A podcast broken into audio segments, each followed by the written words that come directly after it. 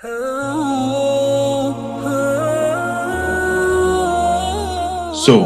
the big question is this How do Muslims like us, who live busy lives in non Muslim countries, remain strong in our faith and practice Islam while being surrounded by temptations and distractions? How do we reconnect with Allah and strive towards Jannah as one community of believers? That is the question, and this podcast will give you the answer. My name is Ahmed Rihan, and welcome to Jannah Talk.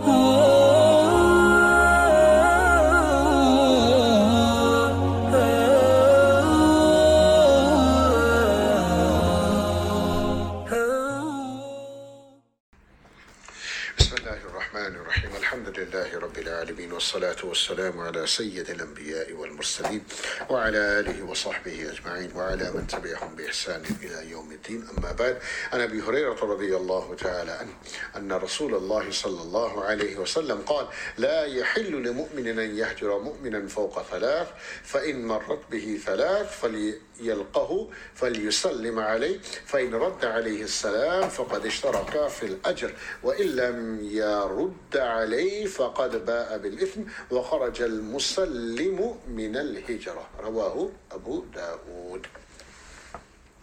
من قبل احترام هايو دوستو بچو ما بهن والسلام عليكم ورحمة الله وبركاته.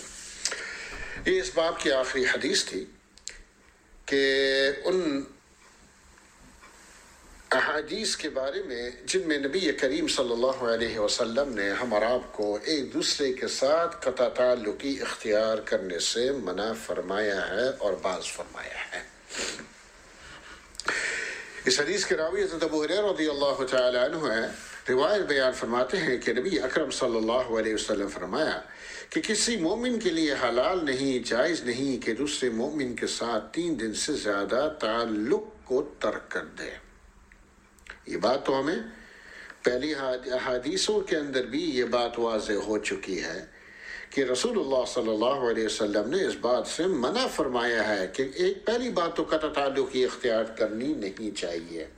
اور اگر خدا نخواستہ ہو جاتی ہے تو تین دن کے اندر اندر ہمیں اس قطع تعلق تعلقی کو ختم کر دینا چاہیے۔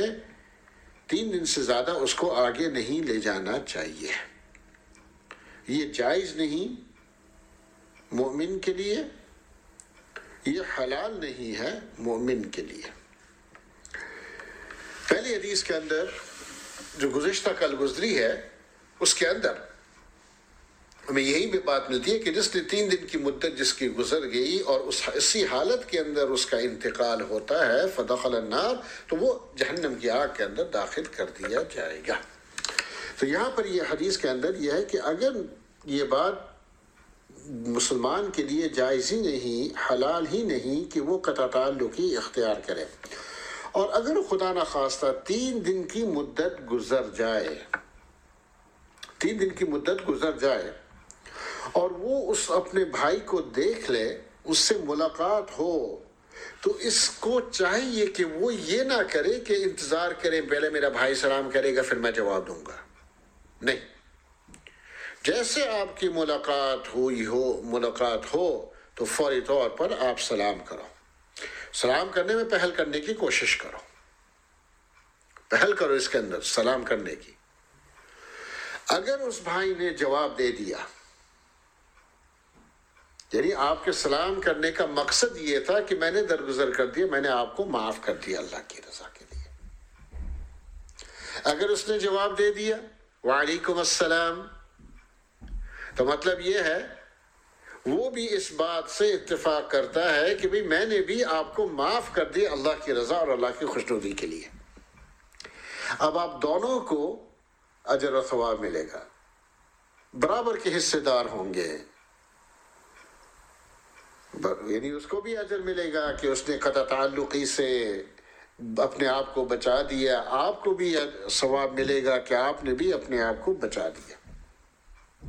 اور سلام کرنے کا، سلام کا جواب دینے کا ایک وہ الگ ثواب ہے۔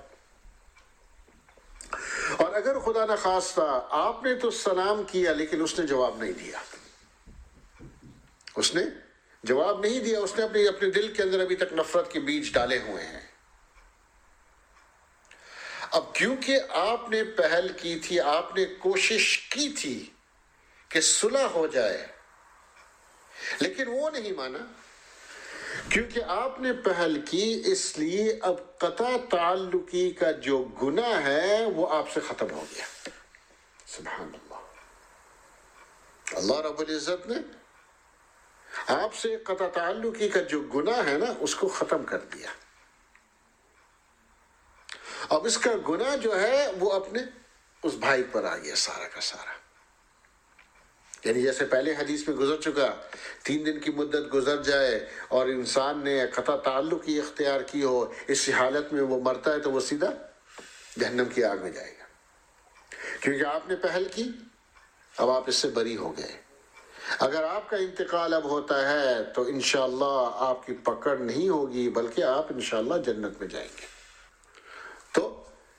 اللہ رب العزت ہم سب کو ایک دوسرے سے قطع تعلقی سے بچنے کی توفیق نصیب فرمائے اور اگر خدا نخواستہ بالفرض و محال تین دن کے سے زیادہ ہمارے قطع تعلقی اختیار کر چکے تو اللہ رب العزت ہم کو پہل کرنے کی توفیق نصیب فرمائے کہ ہم پہل کریں اور سلام کرنے کے اندر تاکہ ہمیں زیادہ سے زیادہ اجر و ثواب ملے سبحان اللہ بحمدہ سبحانک اللہم و بحمدک نشر لا الہ الا انت نستغفرک و نتوب الیک سبحان ربک رب العزت یما یصفون وسلام علی المرسلین والحمد للہ رب العالمین Inshallah, you enjoyed that episode and gained benefit.